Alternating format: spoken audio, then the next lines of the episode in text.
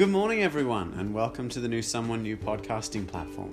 Uh, the last few weeks have been pretty rough with the news about the virus and the systematic shutdown of the theatre performances across the world.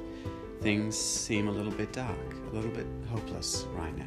But there's still so much to do. We're taking this opportunity to make some progress, to develop our skills, and to branch into new territory, and we would like to encourage you to as well.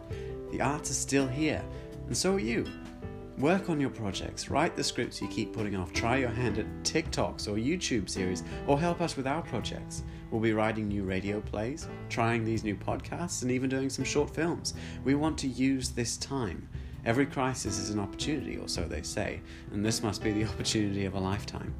So roll up those sleeves and put on your thinking caps, and if you want to create something, just send us through a message. We're keen to hear what you come up with.